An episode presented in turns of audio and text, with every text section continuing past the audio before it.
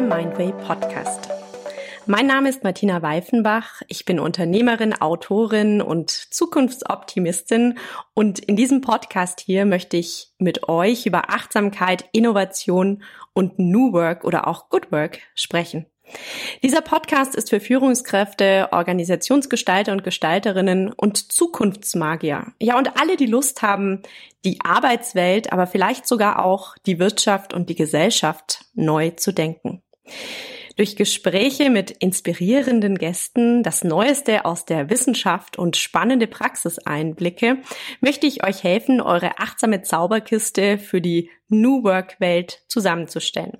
Wer schon mal dabei war, weiß, es gibt immer ein Wort, den Leitfaden für jede Folge. Und unser Wort heute ist Bewusstsein. Bei mir zu Gast ist ein ganz wunderbarer Mensch, nämlich Oliver Tappe. Oliver, schön, dass du da bist. Ja, hallo liebe Martina, schön, dass ich dabei sein darf. Vielen Dank für die Einladung. Ich stelle dich einfach mal kurz vor, ja? Oliver ist langjähriger Trainer für außerkörperliche Erfahrungen. Wir werden noch drüber sprechen, was dahinter steht und multidimensionale Bewusstseinsarbeit. In seinen Workshops lernen Menschen, sich als mehrdimensionale Wesen zu erfahren und ihre Wahrnehmungsfähigkeit für übersinnliche Phänomene zu entwickeln und diese zu integrieren. Seit 2010 ist Oliver unter anderem auch als Outreach-Trainer für das renommierte Monroe Institute in Virginia in den USA tätig. In seinem Buch Unsichtbar beschreibt Oliver seine ganz persönlichen und übernatürlichen Erfahrungen mit der Monroe-Methode. Oliver lebt seit über 30 Jahren in Kalifornien und hält Vorträge und Seminare in den USA, in Kanada und auch im deutschsprachigen Raum. Mehr zu Oliver erfahrt ihr unter beweg-grund.de.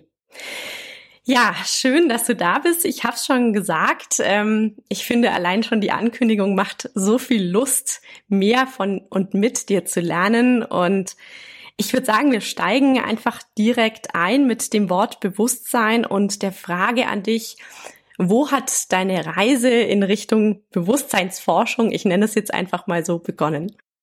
Ich verbessere das Wort mal. Ich nenne es mal Bewusstseinserforschung. Für mich ist immer dieser kleine Unterschied sehr wichtig, weil Forschung doch ein sehr definiertes Wort ist. Ne? Und da sind andere Parameter und Grundvoraussetzungen nötig als bei der Erforschung von Phänomenen. Und ich ich würde mich nicht als Forscher betrachten tatsächlich, sondern eher als Erforscher.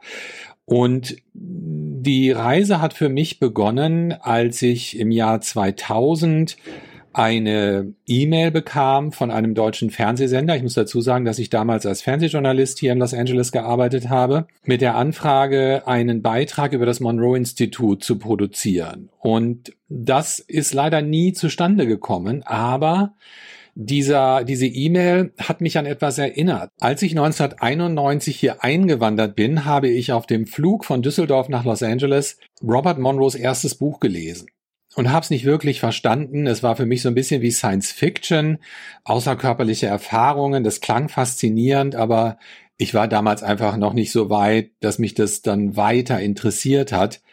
Und knapp zehn Jahre später kam dann diese E-Mail und da habe ich gedacht, wow, irgendwie hat mich das doch wieder eingeholt, das Thema. Dieser Beitrag ist nie zustande gekommen, aber durch meine Erinnerung an das Buch und durch meine Neugier habe ich mich dann privat für ein Programm dort angemeldet im Herbst oder frühen Winter 2000 und das war dann eine lebensverändernde Erfahrung, die wirklich so ein bisschen alles, was ich an Glaubenssätzen bis dato in mir getragen hatte, ja, durcheinander gebracht hat und in Frage gestellt hat auch. Mit dem Resultat, dass ich meine Arbeit als TV-Journalist nicht mehr fortsetzen wollte und mich dann eben anderen Dingen gewidmet habe. Unter anderem eben der Erforschung von Bewusstsein. Magst du eine Sache teilen, die für dich vielleicht so tief ging, dass du gesagt hast, jetzt gehe ich in eine andere Richtung, weil das ist ja unglaublich mutig, oder? Ich glaube, mutig war das jetzt nicht unbedingt. Es war eher ein Akt der Verzweiflung, muss ich ganz ehrlich sagen, weil ich war sehr gefestigt in meinem Beruf damals auch für meine Verhältnisse recht erfolgreich. Ich habe ein sehr interessantes Leben hier geführt. Ich habe für hauptsächlich für Boulevardmagazine Beiträge geliefert, sehr viel mit Hollywood-Stars zu tun gehabt und äh, bin auf schicken Partys gewesen und eigentlich von außen betrachtet ein, ein sehr beneidenswertes Dasein hier geführt. Aber natürlich muss da schon so irgendwo ein, eine innere Unzufriedenheit im Vorfeld da gewesen sein. Ne? Sonst kann eine, eine Erfahrung nicht unbedingt so eine große Veränderung triggern. Na, und das ist mir im Nachhinein auch klar. Ich habe das in gewisser Weise genossen, dieses Leben, was ich geführt habe, aber es war nicht genug. Es war nicht erfüllt und es blieb immer sehr an der Oberfläche. Und ähm, was, was passiert ist, ich kann tatsächlich nicht mal genau sagen, diese eine Erfahrung in den sechs Tagen, die ich am Monroe-Institut verbracht habe, diese eine Erfahrung war der Trigger, sondern es war die Summe aus vielen kleinen Momenten, die mir bewiesen haben, dass ich mehr bin als mein physischer Körper und dass da weitaus mehr ist über diese physische Welt hinaus. Und für mich damals auch nicht erklärbar, weil, wie gesagt, ich war ja blutigster Anfänger auch überhaupt mit allem, was Übersinnlichkeit anging und außerkörperliche Erfahrungen.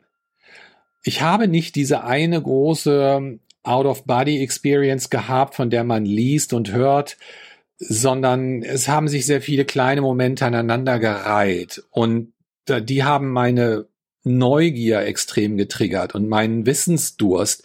Und ich habe gewusst, ich, ich kratze hier an der Oberfläche von etwas Grandiosem, von etwas, was in meinem Erfahrungsschatz und Vorstellungsschatz überhaupt nicht existiert hat, zumindest nicht bewusst. Und dem wollte ich mehr Raum geben und habe mir dann unmittelbar nach dieser Woche habe ich mir ein Jahr Auszeit genommen und bin nach Australien gegangen für ein komplettes Jahr und habe dort eine Yogalehrerausbildung gemacht, einfach damit ich beschäftigt bin und nicht nur nachdenke. Und ich habe gedacht damals, das passt gut zusammen. War dann am Ende gar nicht unbedingt so der Fall, aber es hat mir Zeit gegeben, mich einfach mal mit anderen Dingen, mit mir selbst zu beschäftigen. Das war sehr, sehr wertvoll. Hm. Ah, das klingt schön. Danke erstmal. Du hast uns ja schon wirklich mit auf eine Reise genommen. Mir kommen gerade so viele schöne Bilder auch aus Australien noch. Ich hatte auch schöne Zeiten da. Das war meine Auszeit, aber ist schon eine Weile her. Das klingt sehr einladend. Das klingt fast schon magisch. Und eine Frage, die ich immer stelle, ist am Anfang, was bringst du für eine Zauberkraft mit? Und in dem Fall würde ich auch sagen, wie bringst du das rein in die Bewusstseinserforschung? Ich weiß gar nicht, ob man da von Zauberkraft äh, sprechen kann. Es ist tatsächlich eher die Bereitschaft, sich einer Welt zu öffnen oder sich Welten zu öffnen, die in unseren klassischen Glaubenssystemen keinen Platz haben. Und über diesen Tellerrand hinauszuschauen. Und ich muss ganz ehrlich sagen, ich bin totaler Pragmatiker, auch heute noch. Und bin auch früher überhaupt nicht mit esoterischen Themen groß in Berührung gewesen. A war die Zeit in Ende der 90er und Anfang 2000 noch gar nicht so reif dafür. Ne, auch selbst hier in Kalifornien, wo man doch immer schon weit ist mit Dingen, ist das Thema außerkörperliche Erfahrungen auch noch hinter vorgehaltener Hand diskutiert worden, ähm, Anfang 2000. Aber dieser inneren Stimme zu lauschen und die Bereitschaft, sich einem komplett neuen Leben zu öffnen, wenn man das als Zauberkraft be bezeichnen möchte, äh, dann, dann würde ich das gerne an, an diese Stelle bringen. Ich denke, das ist der Anfang von allem.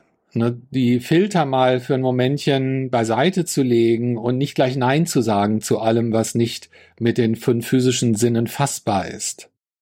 Jetzt war diese Erfahrung für dich ja so lebensverändernd, dass du zurückgegangen bist ans Monroe-Institut, ähm, heute die Methode, sage ich jetzt mal, weiterträgst und auch darüber Bücher geschrieben hast. Also ich habe es ja am Anfang schon gesagt, dein Buch Unsichtbar beschreibt ja auch, was du so erlebt hast. Und ich muss ehrlich sagen, ich weiß so ein bisschen, wie sich äh, Out-of-Body-Experiences anfühlen, aber es, ich glaube, wir dürfen jetzt unsere Hörer und Hörerinnen nochmal mitnehmen, ja. Also was genau verbirgt sich dahinter und vielleicht auch, ich was, glaube, wir dürfen uns erstmal fragen in diesem Kontext, was ist Bewusstsein und wie definieren wir das? Darf.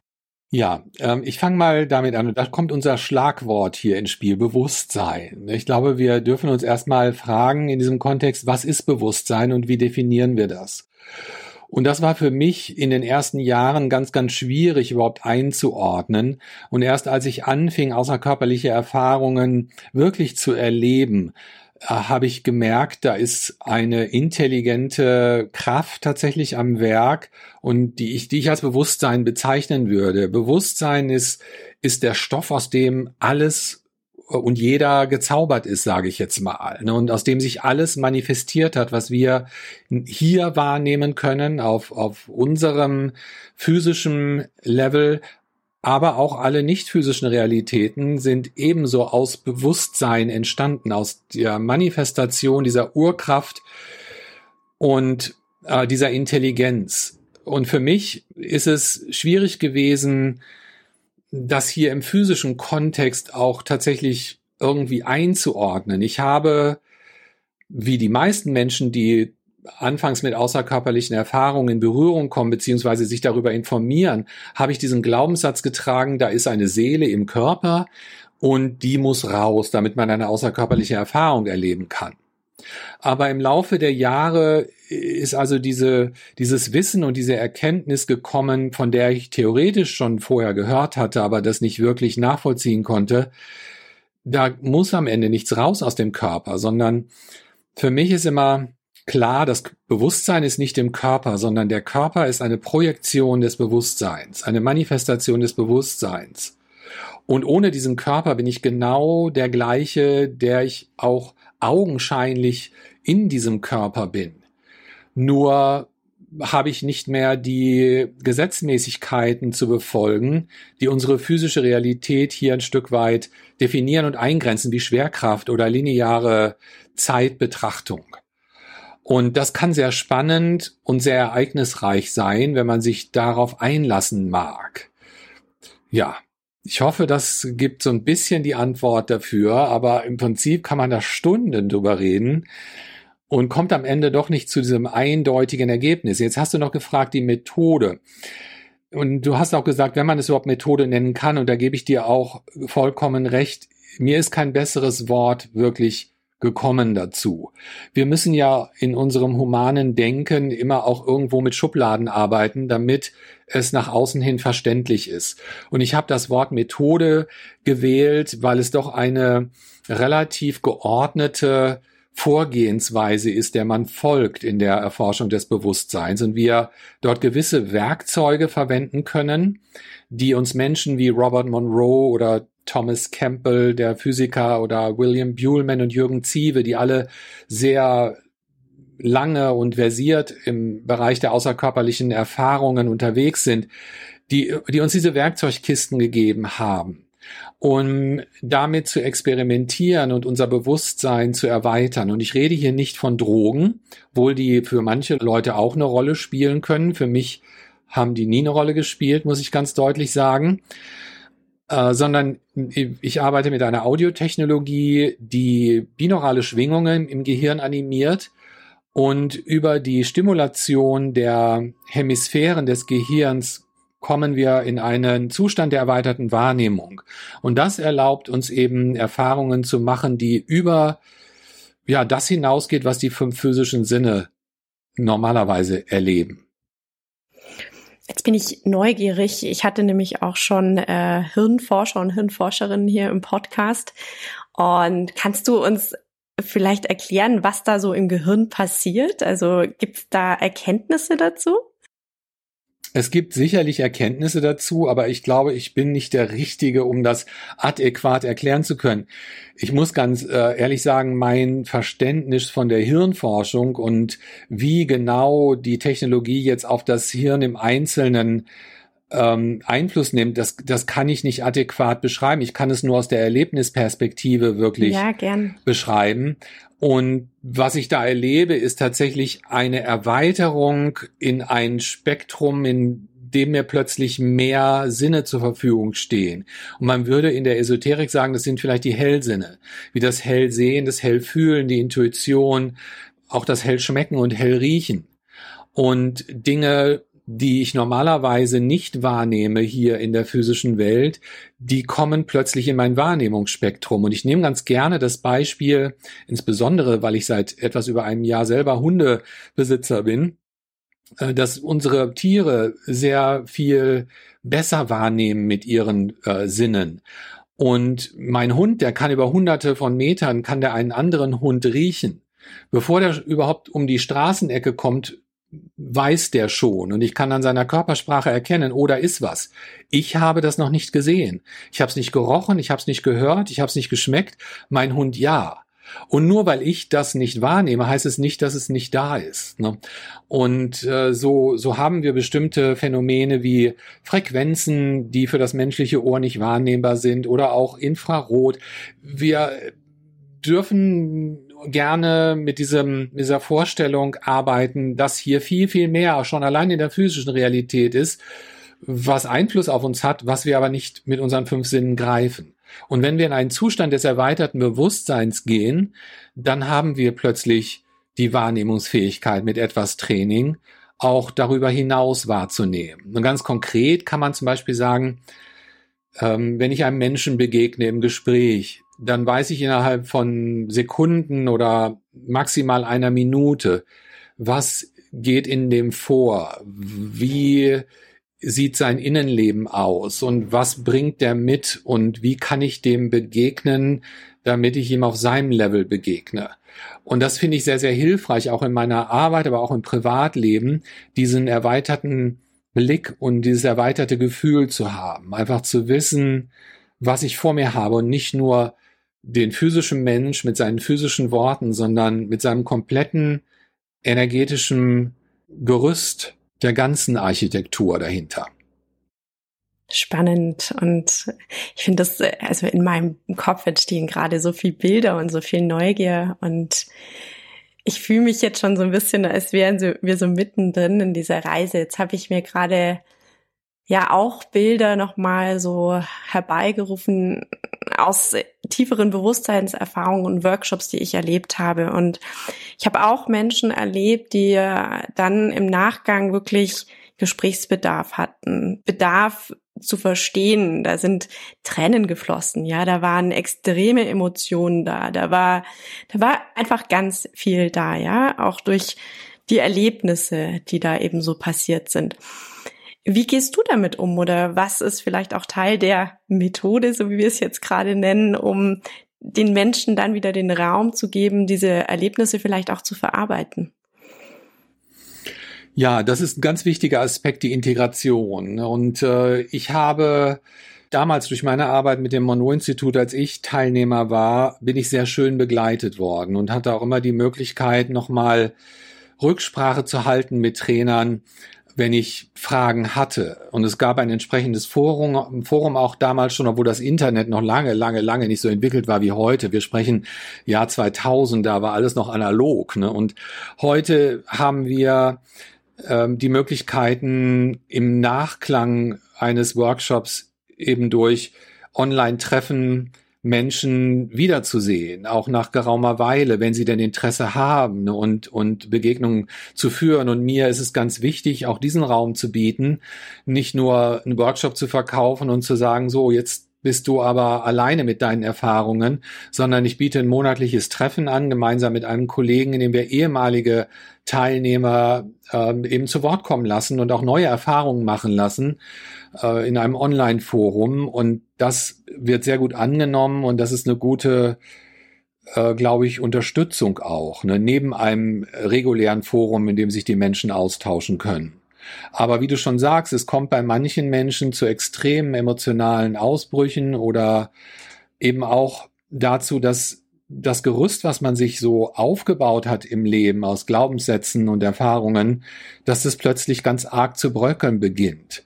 Und das ist für manche Menschen schwierig. Die haben vielleicht theoretisch wollen sie Veränderung und theoretisch möchten sie, dass die Dinge nicht so bleiben, wie sie vorher waren und sie suchen die Erfahrung, aber wenn die Erfahrung kommt, dann kann sie doch auch tatsächlich die Leute aus den Socken hauen, ne? weil am Ende ist es immer anders, als man denkt ähm, und nicht, wie man es aus Bildern oder aus Filmen kennt. Wenn man selbst da drin steckt in so einer Erfahrung, kann das auch schon mal beängstigend sein, weil unser sicherer Rahmen des physischen Körpers und der Wahrnehmung aus den physischen fünf Sinnen heraus plötzlich nicht mehr da sind. Einer außerkörperlichen Erfahrung hat das Bewusstsein an einer anderen Stelle fokussiert oder refokussiert, ob das im physischen oder nicht physischen ist, sei dahingestellt.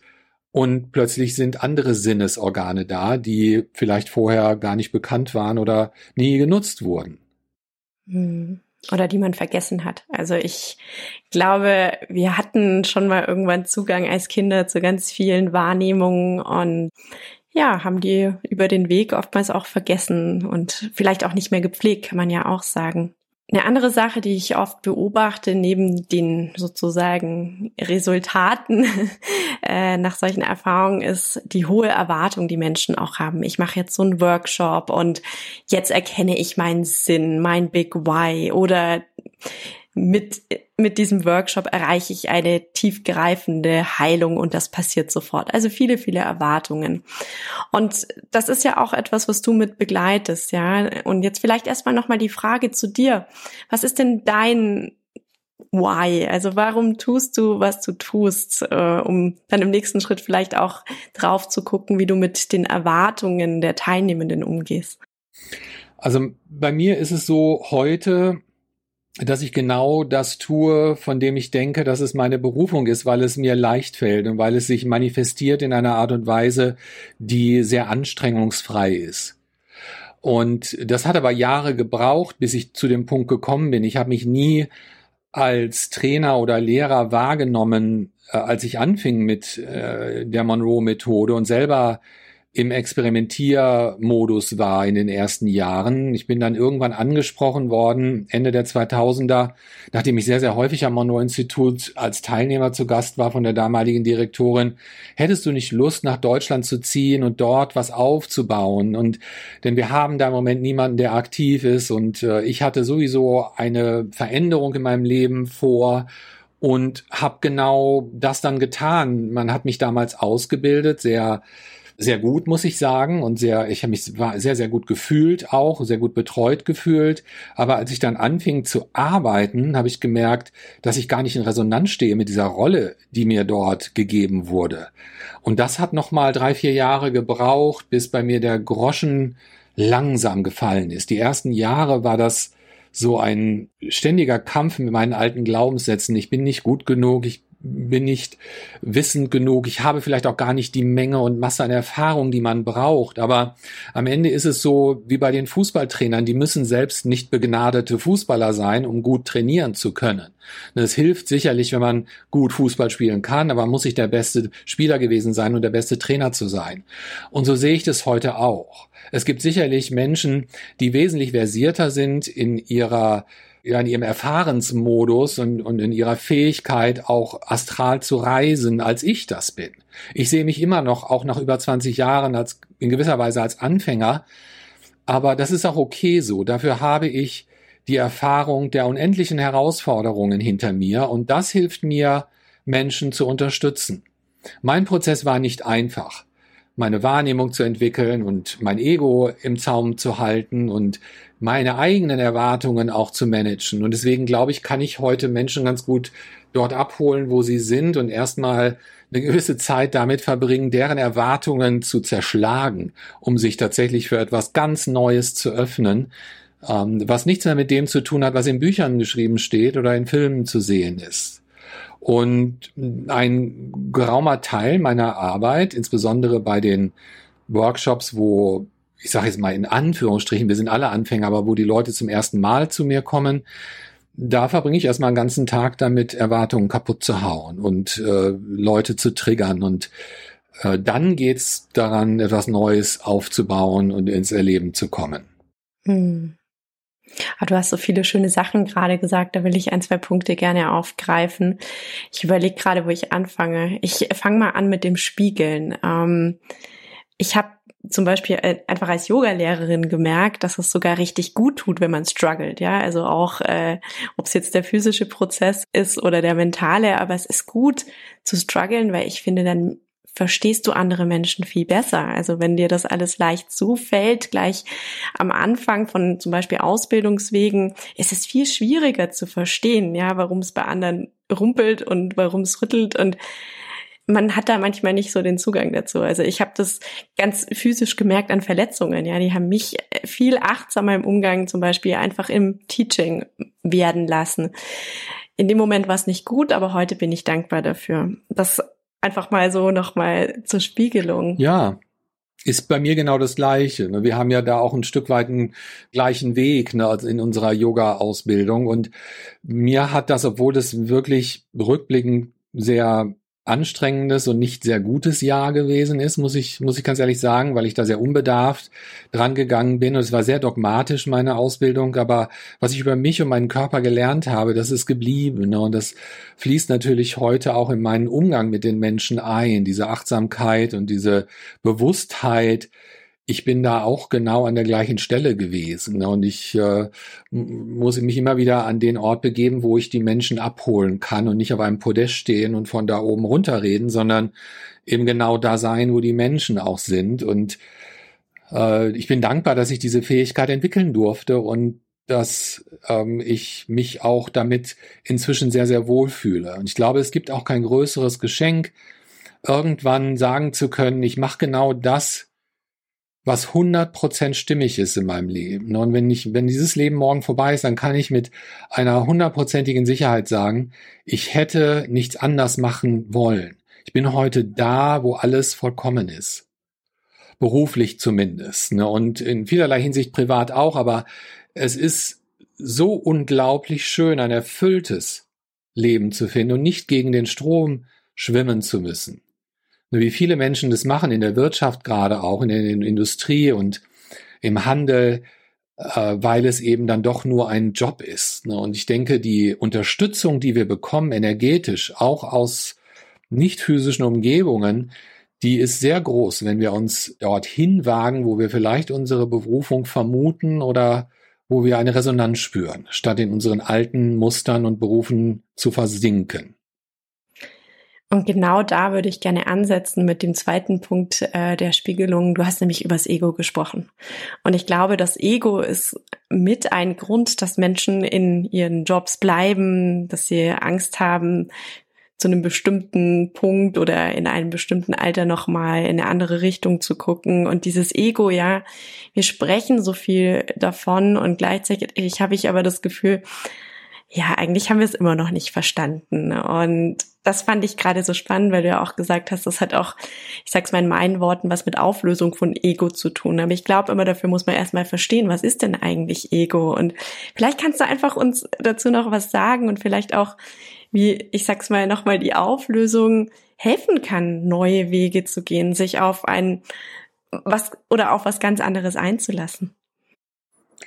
Ich will gar nicht unbedingt sagen, dass das Ego aufgelöst werden muss. Ne? Denn ich denke, ohne Ego können wir in dieser Realität, in der physischen Realität gar nicht wirklich überleben und nicht funktionstüchtig sein. Aber unser Ego ist der Aspekt unseres gesamten Selbst, der uns immer wieder zweifeln lässt. Nicht nur an uns selbst, bin ich gut genug, bin ich schön genug, bin ich gebildet genug, sondern auch an allem, was wir wahrnehmen.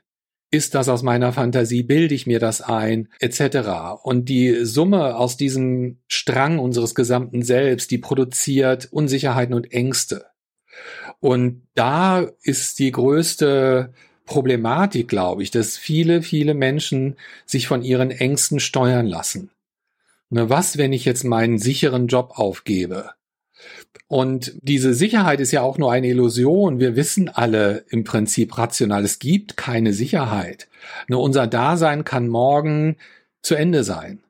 Durch einen Donnerschlag, durch einen Blitzschlag, durch einen Unfall, durch eine Krankheit, durch Umstände, die wir bewusst vielleicht gar nicht äh, gesteuert sehen von irgendwoher, aber wenn wir uns das Leben genau unter diesem Aspekt anschauen, was ist da noch, wenn das Ego weg ist, wenn die Angst weg ist? Wer bin ich ohne meine Angst?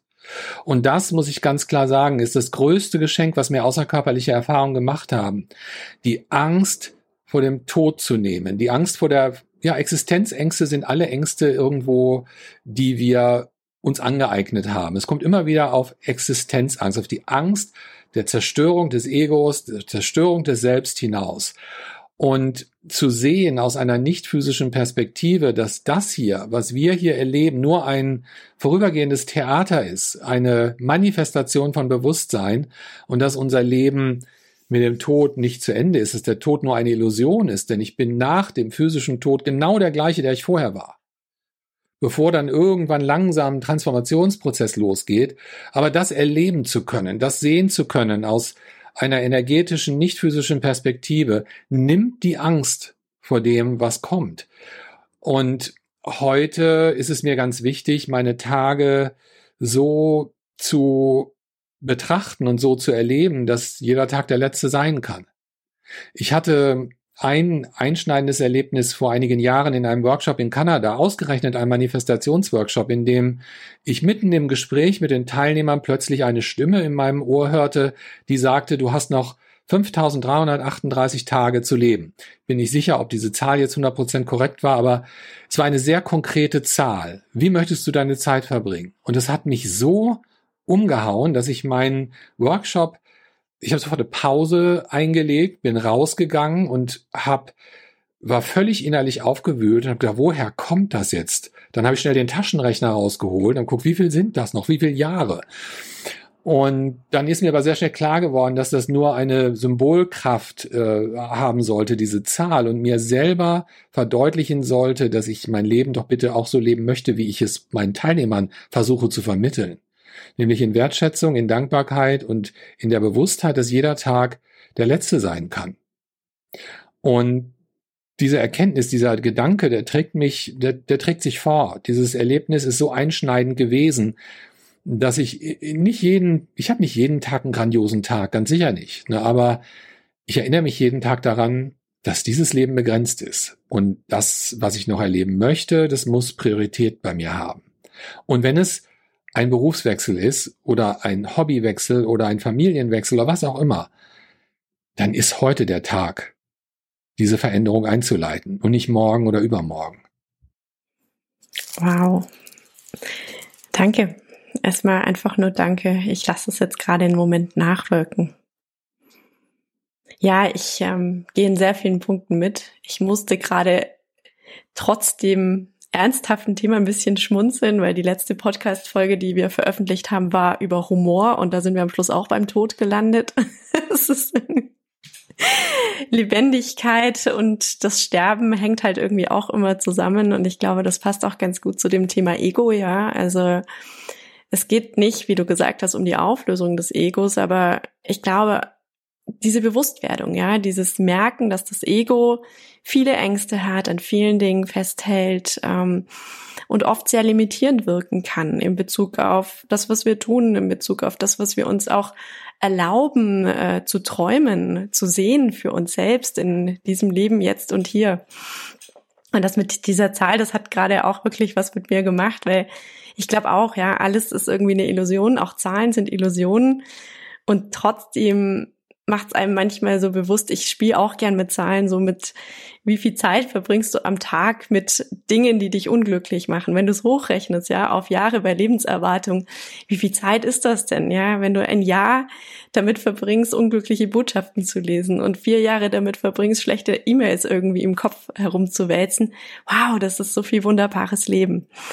Also vielen, vielen Dank erstmal für, ja, fürs teilhaben lassen. Und ja, auch für die Einladung. Ich finde, es ist eine Einladung zum, ich sag's trotzdem nochmal, zum mutig sein, zum Hingucken und zur Erlaubnis, äh, diesem Entdecken erlauben. Und ich will noch auch so einen anderen Punkt, ich habe es schon gesagt, Du hast ein Buch geschrieben und äh, zumindest habe ich das so gelesen. Du machst heute auch Kunst ja. und verbindest Kunst und Bewusstsein. Und das ist ja auch unglaublich, ja. Also das ist ja nochmal so ein nächster Schritt vielleicht in ein anderes Leben. Möchtest du uns etwas nochmal über deine Kunst sagen und vielleicht auch, ja, wie du das schaffst, immer wieder in diesen, für mich zumindest, so wahrgenommenen Wandel zu gehen? Die Kunst ist, hat sich in mein Leben geschlichen auf eine sehr äh, seltsame Art und Weise. Ich bin jemand, der weder in der Schule damals noch irgendwie im Leben großes Interesse überhaupt hat, hatte an Kunst. Also ich konnte da, außer moderne Kunst, das hat mich immer mal interessiert, wo ich so ja, Ausstellungen mit irgendwelchen supermodernen Sachen. Das, das fand ich dann schon immer ganz ansprechend, aber ich habe nie hinterfragt, was ist die Motivation eines Künstlers, was will er uns damit sagen, etc. Und ähm, als ich, und das ist eine Inspiration aus der geistigen Welt gewesen, eines Tages auch diese Stimme wieder hörte, die gleiche Stimme wahrscheinlich, die mir die Anzahl der Tage genannt hatte, die plötzlich sagte, mal Kreise. Und ich weiß aus meiner Erfahrung, dass wenn diese Stimme ertönt, niemand anders hört sie, die, die ist in meinem inneren Ohr irgendwo, die sagt mal Kreise, dann öffne ich mich dafür, weil ich, weil ich das Gefühl habe, da kann etwas draus entstehen. Und das hat eine Weile gedauert und ich bin aber mit der, auch mit dieser Bereitschaft. Ich habe eine Bereitschaft wieder gegeben, die mich zu öffnen für etwas Neues, auch wenn es nur das Malen von Kreisen auf dem Zettel war. Heute, hm, Jahre später, ist daraus etwas entstanden, was ich selber noch schwer begreife, aber durch die Malerei fließt Information. Und ich male abstrakt in sehr klaren Symbolen, ähnlich wie, wie Kandinsky das gemacht hat oder Hilmar af Klint, inspiriert durch die geistige Welt und habe eine Sprache gelernt. Jedes Symbol, jede Farbe und die Anordnung dieser Symbole, die sprechen Bände. Und meistens sind die Bilder, die ich male, für andere Menschen. Das heißt, ich bin meinetwegen in einer Begegnung, ob das im Workshop ist oder in einem Zwiegespräch, und plötzlich habe ich das Gefühl, diese Person braucht ein Bild. Und dann setze ich mich hin und skizziere. Und es kann bei einer kurzen Skizze bleiben, es kann aber auch ein großes Bild, an dem ich mehrere Tage arbeite, daraus entstehen. Und in diesem Entstehungsprozess dieses Bilds fließt Information für den Menschen. Und die gebe ich dann weiter in Form eines Readings, wenn man so möchte.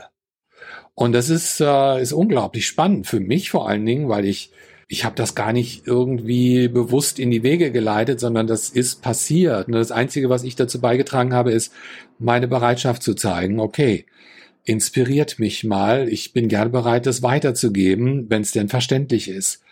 Und oh, es ist unglaublich toll, als Medium mit Farben und Papier und tollen Materialien zu arbeiten und etwas zu kreieren, was in gewisser Weise auch bleibt. Wenn so ein Bild dann an die Person geht mit den entsprechenden Informationen, dann hat das eine sehr tiefe Bedeutung für den Menschen und die meisten hängen sich das auf, bis es irgendwann seinen Dienst erledigt hat. Schön, einfach schön. Ja, es klingt, als wäre einfach jedes Bild ein Geschenk. Ein Geschenk an eine andere Person auf dem Weg. Ja, und, und ich male auch für mich selber. Also es kommen auch Tage, an denen es heißt plötzlich, dieses Bild ist für dich und es ist notwendig, weil, damit ich selber bestimmte Dinge verstehe und besser mir vor Augen führen kann. Das ist eine wunderschöne Art und Weise, das in Farben zu sehen und daraus etwas an, an Informationswert schöpfen zu können.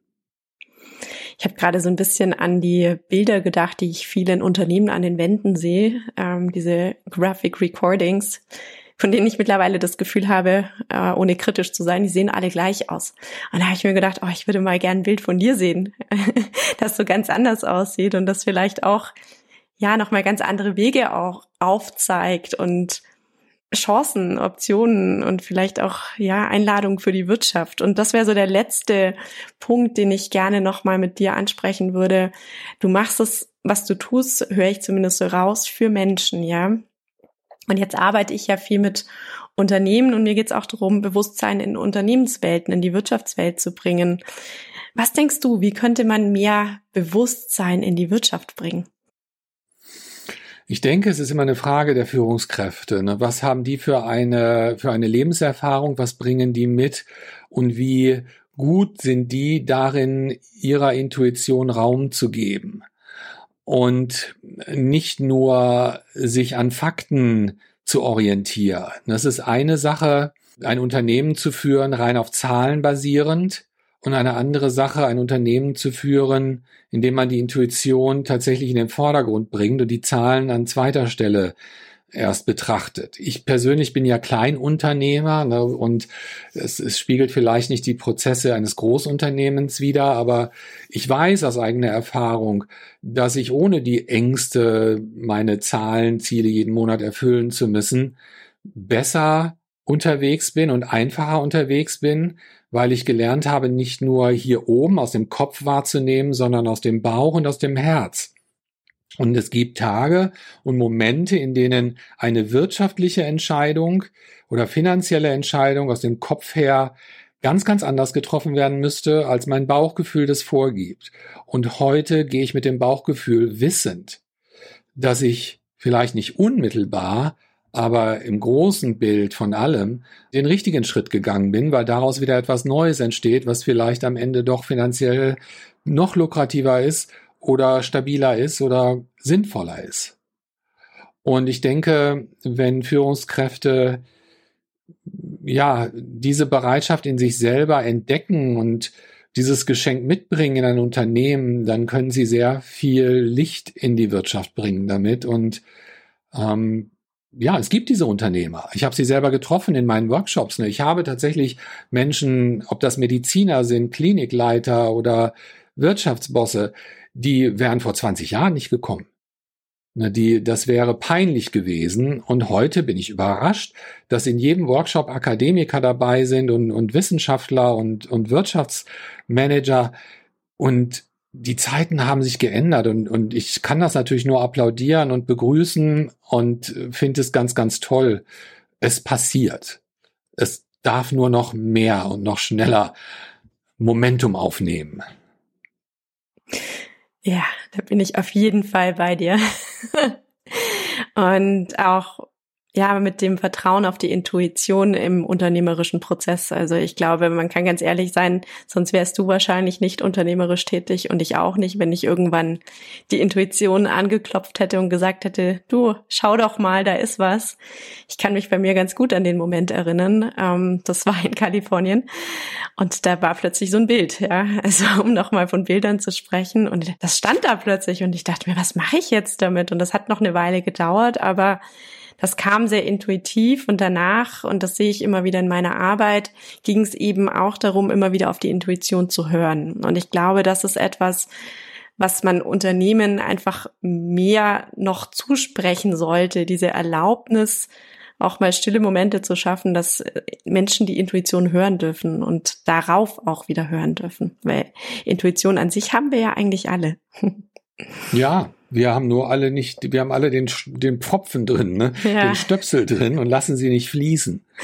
Und dann zweifeln an unserer Intuition. Und äh, das ist, äh, ich glaube, das ist das Allerwichtigste, dass man das Ego dahingehend schult, diesen Zweifler abzuschalten oder zumindest ich bin, ich sage mal, ein gesunder Skeptiker ist sehr wichtig, aber ein Zweifler, der ist nicht hilfreich.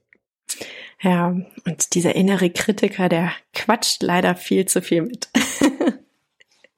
Ich gucke so ein bisschen auf die Zeit und äh, würde einfach mal kurz nochmal zusammenfassen, über was wir bisher so gesprochen haben, um es nochmal vielleicht am Schluss abrunden zu können. Wir haben angefangen mit dem Beginn deiner Reise hin zum Bewusstsein und du hast es als Bewusstseinserforschung bezeichnet. Das fand ich sehr schön. Das klingt auch ein bisschen wie eine Expedition.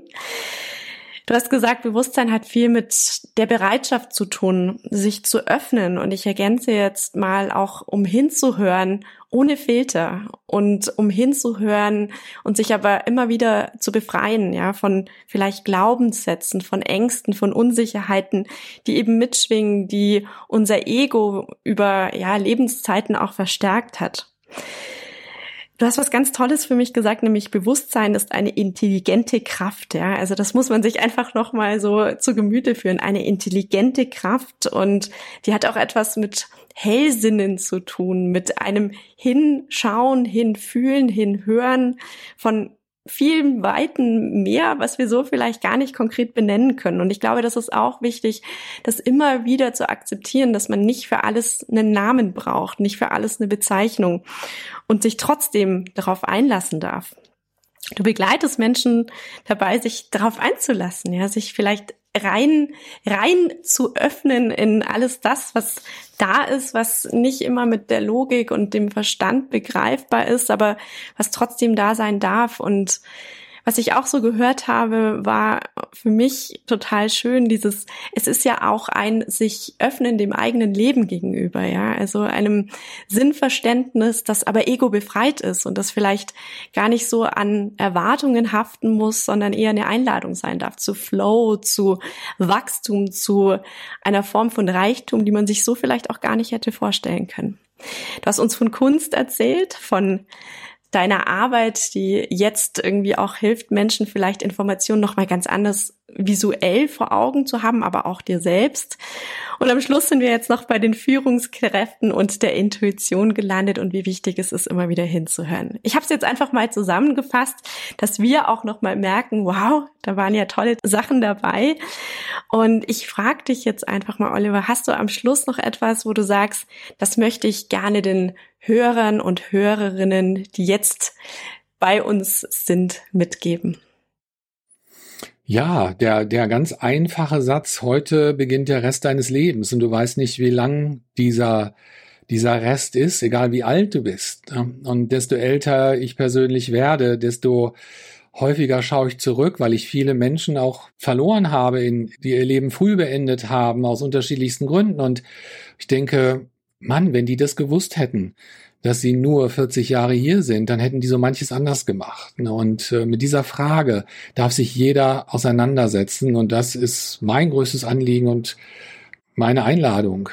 Heute ist dein bester Tag. Ne? Heute ist der Tag, an dem es Zeit ist, Veränderungen einzuleiten. Danke. Heute beginnt der Rest deines Lebens. Ja, wir lassen das alle nochmal wirken. Und wenn ihr Lust habt, ja, dann schreibt vielleicht auch in den Kommentaren einfach drunter, wow, was hat denn dieser Satz jetzt gerade mit mir gemacht? Oder zu welchem spontanen Gedanken hat er geführt? Ich bin ja ein Freund davon, immer zu sagen, der erste spontane Gedanke ist der richtige, auf den sollte man vielleicht hören. Ja, also heute beginnt der Rest deines Lebens und heute ist dein schönster Tag. Und genau jetzt ist vielleicht der schönste Moment. Ja, es war, Oliver, es war wunderbar, dich hier zu haben. Ich danke dir für alles, was du mit uns geteilt hast und für euch alle sämtliche Informationen und Links zu Oliver Tappe findet ihr nochmal in den Show Notes. Also schaut gerne rein und klickt auch mal auf den Link. Ja, und falls euch der Mindway Podcast heute rund um Achtsamkeit, New Work, Innovation und Bewusstsein, muss man sagen, ja, gefallen hat, dann abonniert ihn euch sehr gerne zum Beispiel über iTunes oder Spotify. Wir freuen uns über eure Gedanken, über Kommentare und Anregungen und natürlich auch über euer Rating mit Sternchen. Danke, dass ihr da wart. Danke, dass ihr mit uns das Bewusstsein heute erforscht hat. Mein Name ist Martina Weifenbach und bei mir zu Gast war heute Oliver Tappe. Oliver, danke, dass du da warst. Vielen Dank für die Einladung. Alles Gute. Ich freue mich schon auf die nächste Folge mit euch und ja, wünsche euch jetzt einfach ganz, ganz viel Freude dabei zu erforschen, wie wunderbar euer Tag heute noch werden darf. Bis bald.